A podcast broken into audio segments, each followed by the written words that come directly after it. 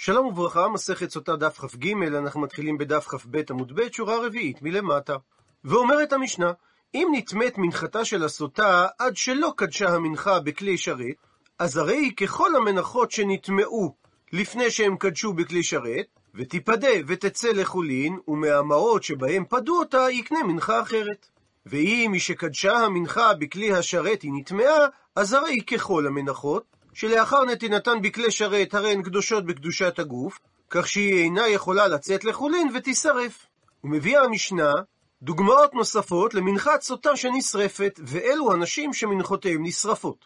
הפכנו דף. האומרת טמאה אני לך, שכיוון שהיא הודתה בבית הדין שהיא נטמעה, שורפים את מנחתה, ושבאו לעדים שהיא טמאה, אותו הדין. והאומרת העניש אותה, למרות שטהורה אני, ומדובר לפני שהמגילה נמחקה במים, ושבעלה חזר בו ואינו רוצה להשקותה, לאחר שהמנחה ניתנה בכלי השרת. וכך גם במקרה ושבעלה בא עליה בדרך, שהמים לא בודקים אותה, שהרי הוא אינו מנוקה מעוון. וממשיכה המשנה, וכל הנשים הנשואות לכהנים, מנחותיהם נשרפות. ואפילו כאשר המנחה היא כשרה וקרב הקומץ כהלכתו ולא נטמעו, בכל זאת נשרפים שירי המנחה בבית הדשן. ולכן בת ישראל שנישאת לכהן, מנחתה נשרפת, מה שאין כן וכהנת שנישאת לישראל, שמנחתה נאכלת. מפני שבתורה נאמר, כל מנחת כהן כליל תהיה לא תאכל, וזה דווקא בכהן ולא בכהנת. אז זה לא משנה אם מדובר על כהנת הנשואה לישראל, ששערי מנחתה נאכלים, או אם מדובר בכהנת אלמנה או גרושה שהביאה מנחתה, שמנחתה נאכלת. ומבארת המשנה מה ההבדל בין כהן לכהנת, דהיינו לבת כהן, שמנחת כהנת נאכלת, מנחת כהן לעומת זאת אינה נאכלת, כהנת מתחללת מן התרומה ומן הכהונה אם היא נבעלה לפסולה, וכהן לעומת זאת אין מתחלל אם הוא נשא מי שפסולה לו, כגון גרושה, זונה וחללה. כהנת מטמא למתים, ואין כהן מטמא למתים. כהן אוכל בקודשי קודשים, שזה חטאת אשם ומנחה, מפני שבכולם כתוב כל זכר בכהנים יאכלנו, ואין כהנת אוכלת בקודשי קודשים. ואגב רשימת ההבדלים בין כהן לכהנת, ממשיכה המשנה ומביאה את ההבדלים מה בין איש לאישה בישראל. האיש פורע ופורם, כאשר יש בו נגע צרעת, הוא פורע את שערו ופורם את בגדיו, ואין האישה מצורעת, פורעת את ראשה ופורמת את בגדיה. האיש מדיר את בנו הקטן בנזיר, וחלה הנזירות על הילד אפילו לכשיגדל, ואין האישה מדר את בנה הקטן בנזיר. האיש מגלח על נזירות אביו, מדובר על מקרה שנדר אביו בנזירות והפריש את קורבנותיו ומת, והיה בנו נזיר, והוא יכול להביא את הקורבנות שהפריש אביו עבור עצמו. ואין האישה מגלחת על נזירות אביה. האיש מקדש את ביתו, דהיינו, מקבל את קידושי ביתו הקטנה אפילו שלא מדעתה, ואין האישה מקדשת את ביתה. האיש מוכר את ביתו לאמה כשהיא קטנה, ואין האישה מוכרת את ביתה. האיש נסכל ערום, ואין האישה נסכלת ערומה. האיש שגידף את השם או עבד עבודה זרה, אחרי שהוא נסכל הוא נתלה, ואין האישה נתלית. האיש שגנב ואין לו לשלם נמכר בגנבתו, ואין האישה נמכרת בגנבתה. ומביאה הגמרא, תנו רבנן, שנו רבותינו בתוספתא, דעה החולקת על המשנה שלנו. כל הנשואות לכהונה, מנחותיהם נשרפות. כיצד? כהנת לביאה וישראלית שנישאת לכהן, אין מנחתה נאכלת, מפני שיש לו לבעל שהוא כהן חלק בה. וזה לא משנה אם מדובר על מנחת סוטה או על מנחת נדבה, יש לבעל הכהן חלק בה מפני שהוא מקריבה משלו, וכתוב כל מנחת כהן כליל תהיה, לא תאכל. אבל מצד שני, ואינה עולה המנחה כליל, מפני שיש לה לאישה חלק בה. שהרי לכפרתה היא באה, ואין מנחת זר או מנחת בת כהן קרבין כליל בלא קמיצה. אלא אומרת התוספתא, הקומץ קרב לעצמו, ולאחר שקרב הקומץ, והשיריים קרבים בעצמן. עד לכאן לשון התוספתא, שחולקת על המשנה שלנו שאמרה שמנחת כהן נשרפת. מקשה הגמרא על התוספתא, כיצד ייתכן שהשאריים קרבים בעצמם? הרי איקרי כאן, על מקרה מעין זה נאמר הפסוק, כל המנחה אשר תקריבו לאדוני לא תעשה חמץ, כי כל שאור וכל דבש לא תקטירו ממנו אישל לאדוני. וניתן היה לכתוב כי כל שאור וכל דבש לא תקטירו להשם. ולמה הוסיפה התורה וכתבה גם את המילה ממנו? אלא כדי לדרוש כאן דרשה פנימית נוספת בתוך הפסוק, לא תקטירו כל שממנו עולה כבר אישל השם. ויש בכלל לאו זה בשר כל הקורבנות, חוץ מעולה שאותה מקריבים כליל, ויש בכלל הלאו הזה גם שיערי מנחות. אז קשה על הדין שאמרה התוספתא, ששיערי המנחה קרבים בעצמם, מפני שייתכן שהכתרת קומץ המנחה הייתה כהלכתו, מפני שמדובר על מנחת האישה, ואם כך, שיערי המנחה הם שיעריים גמורים, והם בכלל האיסור שדרשו מהפסוק, כל שהוא ממנו לאישים, הרי הוא בבל תקטירו. עונה על כך, אמר יהודה ברי דרבי שמעון בן פזי, שמה שאמרה התוספתא והשיעריים קרבים לעצמם, דמסיק להו לשום עצים. שהכהן שמעלה את השיריים על גבי המזבח, מתנה ואומר, אם השיריים האלה ראויים להקטיר, ולא הייתה ראויה המנחה להיקמץ כדין מנחת כהן, אז הרי זו הכתרה לשמה, והקמיצה לא מעלה ולא מורדת.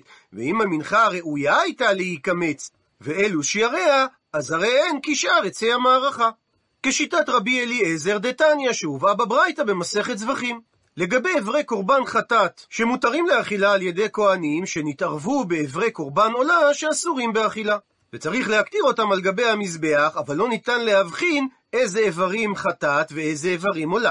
רבי אליעזר אומר שיתנם את כל האיברים למעלה על המזבח, ורואה אני את אברי בשר החטאת על המזבח כאילו הם עצים, וחכמים לעומת זאת חולקים ואומרים, תעובר צורתן, שיישארו כל הלילה מחוץ למזבח, וממילא ייפסלו בלנאה ויצאו לבית השרפה. מפני שחכמים סוברים שאסור להקטיר אברי חטאת משום הלאו, שדרשנו מקודם, כל שממנו לאישים, הרי הוא באיסור בל תקטירו, ורבי אליעזר לעומת זאת סבר, שהפסוק שנאמר אחר כך, מונה דברים המותרים בהקרבה, למרות מה שנאמר בפסוק שלפני כן, שכתוב, קורבן ראשית תקריבו אותם לשם, שיש דרכים בהם מותר להביא שאור ודבש. בביקורים אתה מביא מן התמרים ומן התאנים, הרי זה דבש, ואת מנחת שתי הלחם שמביאים בחג השבועות, הרי זו ראשית מהתבואה החדשה שמביאים מן השאור. וכך גם המשך הפסוק, ואל המזבח לא יעלו לריח ניחוח, זה מתייחס למה שנאמר בפסוק לפני כן, ממנו ישל השם, שאיסור בל תקטירו שייך רק שמתכוון לריח ניחוח, ולא כאשר מתכוון לעצים. ונחזור על הלימוד של רבי אלעזר אל מול הפסוקים. בפסוק י"א נאמר, כל המנחה אשר תקריבו לאדוני לא תעשה חמץ, ככל שאור וכל דבש לא תקטירו ממנו ישל אדוני. ובפסוק י"ב נאמר, קורבן ראשית תקריבו אותם לאדוני, ואל המזבח לא יעלו לריח ניחוח. הפסוק השני בא למעט איסורים שמנויים בפסוק הראשון, שלמרות שנאמר ככל שאור, בכל זאת מביאים בחג השבועות את שתי הלחם קורבן ראשית. ולמרות שנאמר וכל דבש, בכל זאת מביאים דבש בביקורים, שבהם נאמר ראשית פרי האדמה.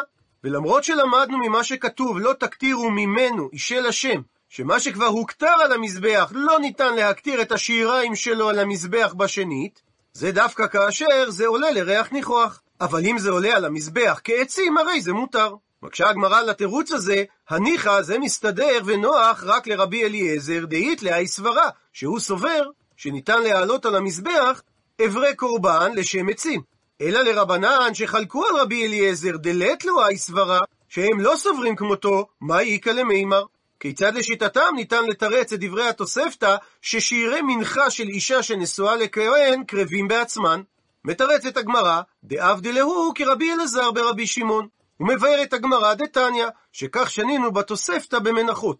לגבי מנחת חוטא כהן, שמביא על שמיעת קול, שהוא נשבע לשקר שהוא לא יודע עדות ממון לחברו, או על ביטוי שפתיים, שהוא נשבע שבועת ביטוי לשקר, או על טומאת מקדש וקודשיו, שהוא נכנס בטומאה לעזרה, בשוגג, או שהוא אכל קודשים בטומאה בשוגג.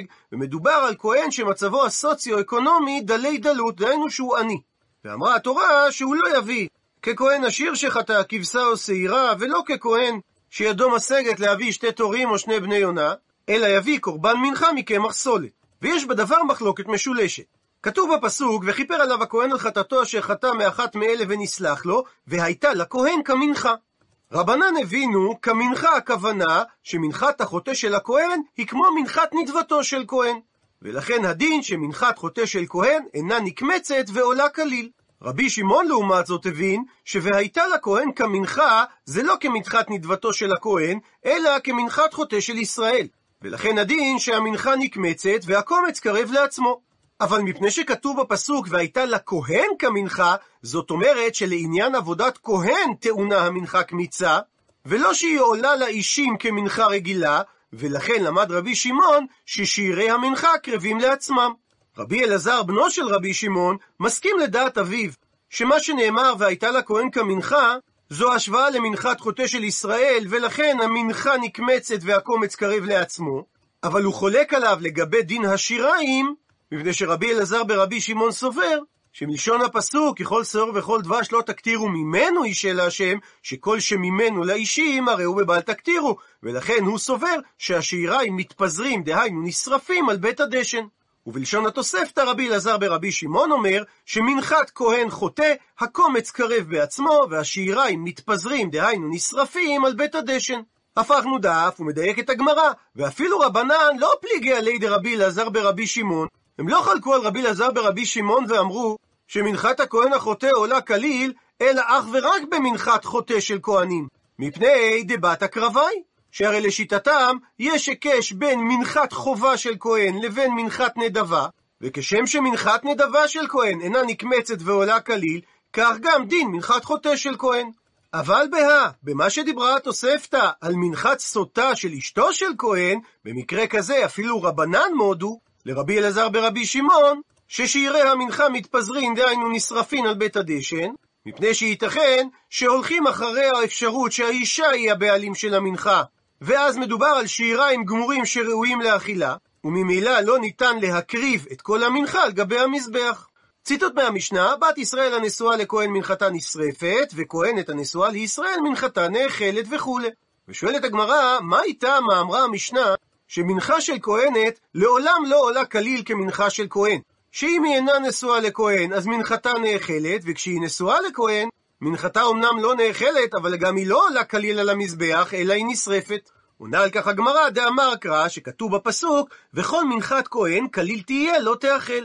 והיות שנאמר שם בתחילת הפרשה, וזו תורת המנחה, הקרב אותה בני אהרון, אז גם בפסוק הזה לומדים כהן ולא כהנת. ציטוט מהמשנה, כהנת מתחללת, כהן אין מתחלל. שואלת הגמרא, מנהלן, מה המקור לדין הזה? עונה הגמרא, דאמר קרא, כי כתוב, ולא יחלל זרעו בעמיו, כי אני אדוני מקדשו. ומכאן לומדים שכהן הנושא פסולה לכהונה, זרעו מתחלל והוא אינו מתחלל. ודורשת הגמרא בקידושי, שהמילה לא יחלל משמעותה שני חילולים, שהכהן מחלל גם את האישה וגם את זרעו. ציטוט מהמשנה, הכהנת מתאמה למתים וכולי. שואלת הגמרא, מה היא טעמה? מה המקור לכך? עונה הגמרא, אמר קרא, שכתוב בפסוק, ויאמר אדוני אל משה, אמור אל הכהנים בני אהרון, ואמרת עליהם לנפש לא יטמע בעמיו. הרי שבני אהרון נמצאים באזהרה זו, ולא בנות אהרון. ציטוט מהמשנה, כהן אוכל בקודשי קודשים. מה שאין כן כהנת, והמקור לכך דכתיב, כל זכר בבני אהרון יאכלנה חוק עולם לדורותיכם מאישי אדוני, כל אשר ייגע בהם מקדש. ציטוט מהמשנה, ומה בין איש לאישה? שהאיש המצורע פורע ופורם, אבל אישה מצורעת לא פורעת ולא פורמת. תנו רבנן, שנו רבותינו על הפסוק, איש צרוע הוא, טמא הוא, טמא יטמנו הכהן בראשו נגעו, שלכאורה מלשון הפסוק איש, אין לי אלא איש שחלט אותו הכהן על טומאת צרעת בטומאת נתקים, שזה צרעת במקום גידול השיער, בראש או בזקן. אישה, מניין שגם היא בטומאה מעין זו, כשהוא אומר בפסוק העוקב, והצרוע אשר בו הנגע בגדיו יהיו פרומים וראשו יהיה פרוע, ועל שפם יטה, וטמא טמא יקרא, ולא היה צריך הפסוק לחזור ולומר את המילים והצרוע, אלא היה צריך לכתוב רק בגדיו יהיו פרומים וראשו יהיה פרוע, שהרי בפסוק לפני כן כבר כתוב שאנחנו עוסקים במצורע. אלא מזה שחזר הפסוק ואמר והצרוע, הרי כאן שניים מצורעים, כגון אישה מצורעת. אז אם כן שואלת הברייתא, מה התלמוד לומר במילה היא שנאמרה בפסוק הראשון, שהרי סופנו לרבות את האישה מהפסוק השני, אלא בהכרח שזה בא למעט לעניין שלמטה, דהיינו מהעניין האמור בפסוק שלאחריו, שבו נאמר עניין הפריעה והפרימה, לומר לך, איש פורע ופורם, ולא אישה. ציטוט מהמשנה, האיש מדיר את בנו הקטן בנזיר, ואין האישה מדרת את בנה בנזיר. המקור לכך אמר רבי יוחנן, הלכה למשה מסיני היא בנזיר. ציטוט מהמשנה, האיש מגלח על נזירות אביו ואין האישה מגלח על נזירות אביה, וגם כאן אמר רבי יוחנן, הלכה למשה מסיני היא בנזיר. ציטוט מהמשנה, האיש מקדש את ביתו ואין האישה מקדשת את ביתה, המקור לכך דכתיב, נקרא בפנים, ואמר אבי הנערה אל הזקנים, את ביתי נתתי לאיש הזה לאישה וישנאה. ומלשון הפסוק נתתי לאיש, משמע שבאביה נתלית נתינתה.